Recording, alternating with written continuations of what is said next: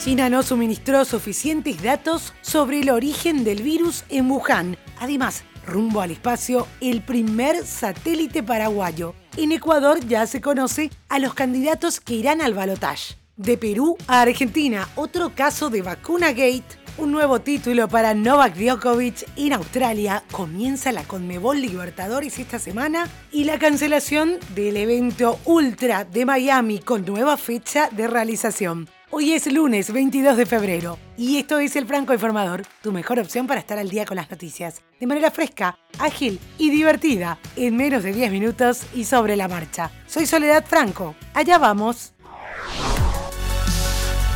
Estados Unidos reiteró este domingo que el régimen de China no suministró suficientes datos sobre el origen y posterior propagación del coronavirus. Están a punto de publicar un informe sobre los orígenes de la pandemia en Wuhan, China, sobre el que tenemos preguntas, porque no creemos que China haya puesto a disposición suficientes datos originales sobre cómo comenzó a propagarse esta pandemia, tanto en China y luego en todo el mundo, dijo Jake Sullivan, asesor de seguridad nacional del presidente Joe Biden en el programa Face the Nation de la cadena CBS News. Uno de los miembros de la misión de la Organización Mundial de la Salud enviada a China para investigar el origen del coronavirus, denunció que las autoridades de aquel país se negaron a entregar información. El microbiólogo australiano Dominic Dwyer explicó que solicitaron los datos en crudo de 174 casos identificados en la primera fase de la pandemia en Wuhan en diciembre de 2019, pero solo se les ha proporcionado un resumen.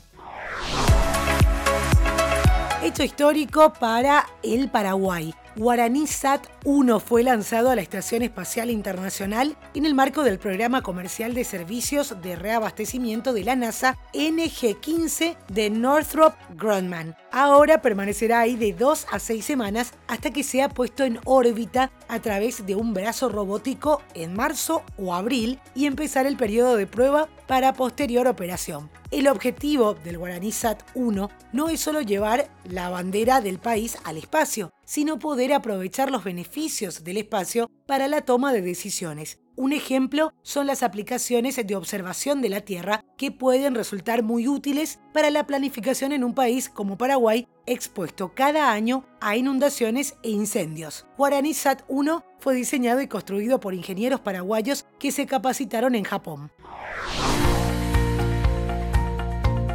El Consejo Nacional Electoral de Ecuador precisó en un comunicado que los binomios presidenciales que pasan a la segunda vuelta electoral del próximo 11 de abril son el de la Alianza Unión por la Esperanza y el de la Alianza Creo Partido Social Cristiano. Se trata del ex banquero Guillermo Lazo y el correísta Andrés Arauz. Los candidatos aún pueden interponer algunos recursos. Yacu Pérez, un abogado ambientalista de 51 años, sostiene que un fraude de la derecha lo marginó del balotaje. Además del enfrentamiento entre la izquierda y la derecha, se viene la lucha correísmo-anticorreísmo. Esto lo expresó a la AFP el politólogo Esteban Nichols de la Universidad Andina Simón Bolívar de Quito el triunfador de Balotage reemplazará al gobernante Lenín Moreno, ex aliado de Correa y cuyo periodo de cuatro años concluye el 24 de mayo. Y antes de continuar, hago una pequeña pausa para invitarte a formar parte de mi canal de Telegram, Podcasteando con Sole Franco. Si ya pensaste en crear tu propio podcast, ahí comparto noticias y recursos gratuitos sobre podcasting. En las notas del episodio te dejo el link o podés buscarlo directo en Telegram, podcasteando con Sole Franco. Ahora sí, continuamos con noticias.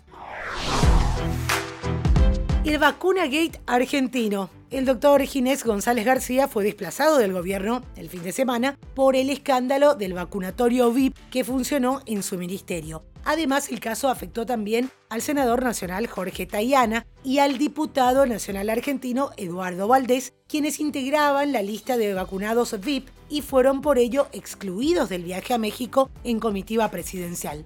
Las vacunaciones de privilegio en la sede del Ministerio de Salud de Argentina se conocieron el mismo día que en la ciudad de Buenos Aires habilitaban la solicitud de turnos online para vacunar a mayores de 80 años a partir de hoy lunes, un mecanismo que colapsó casi de inmediato ante la enorme demanda. Ahora Carla Bisotti es nueva ministra de Salud y negó la existencia de un vacunatorio VIP en el ministerio. La primera medida de la ministra fue cerrar el contrato con el laboratorio chino Sinopharm por un millón de dosis. Ese container llegará este jueves. Además, esta semana llegará un nuevo container con dosis de Sputnik V el gobierno argentino apuesta a vacunar a 14.500.000 personas que están dentro de los grupos de riesgo antes del comienzo del invierno.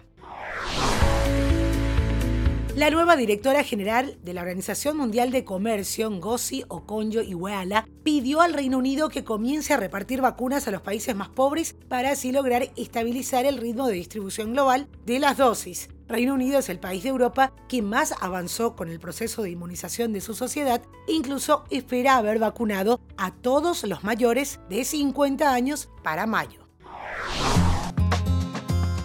El escultor siciliano Arturo Di Modica, autor del famoso toro de bronce, símbolo de Wall Street en Nueva York, falleció a los 80 años a raíz de un cáncer, según informaron los medios de comunicación italianos. La escultura llamada Charging Bull, toro embistiendo, había sido esculpida y financiada por el artista que puso de su bolsillo más de 350 mil dólares. Fue instalada ilegalmente delante de la Bolsa de Nueva York tras el accidente bursátil de 1987 como símbolo de la fuerza y el poder del pueblo el serbio Novak Djokovic ganó el Abierto de Australia por novena vez y de esta manera conquistó su título 18 de Grand Slam luego de vencer al ruso Danil Medvedev por 7-5, 6-2 y 6-2 en una final que duró una hora y 53 minutos y fue disputada en la ciudad de Melbourne. Con este nuevo campeonato en su haber, no le queda a dos títulos de Roger Federer y Rafa Nadal los máximos ganadores históricos de los torneos majors. El serbio alzó su tercer abierto de Australia consecutivo, dejando en el camino apenas cinco sets, lo que demuestra que están atrás los problemas físicos que no lo dejaron brillar durante el 2020. Este martes comienza la travesía por los 155 partidos que tendrá la 62 edición de la Conmebol Libertadores, un torneo que acogerá durante 271 días de este año a 47 clubes de 10 países y cuya final se jugará el 23 de noviembre. La denominada primera ronda o fase preliminar reúne a seis equipos de Uruguay, Ecuador, Perú, Venezuela, Bolivia y Paraguay. Los organizadores del Festival de Música Electrónica Ultra de Miami anunciaron este domingo que la próxima edición se va a celebrar los días 25, 26 y 27 de marzo, pero de 2022, lo que confirma oficialmente que no habrá edición este año. La cancelación del evento, que iba a iniciarse el 26 de marzo, se había anunciado a fines de enero por medios especializados, pero hasta ahora la organización no lo había hecho oficial. Quería decirle bambino que usted está trayéndose un flow bandido. Nos vamos con la música de Nicky Nicole, reciente ganadora como revelación en los premios Lo Nuestro 2021. Le molesta todo lo que ronda. Devoluciones no caigo en eso. Y esto es todo por hoy. Ya estás al día con las noticias. Te agradezco por hacer del Franco Informador parte de tu rutina diaria de información. Te espero nuevamente mañana a primera hora.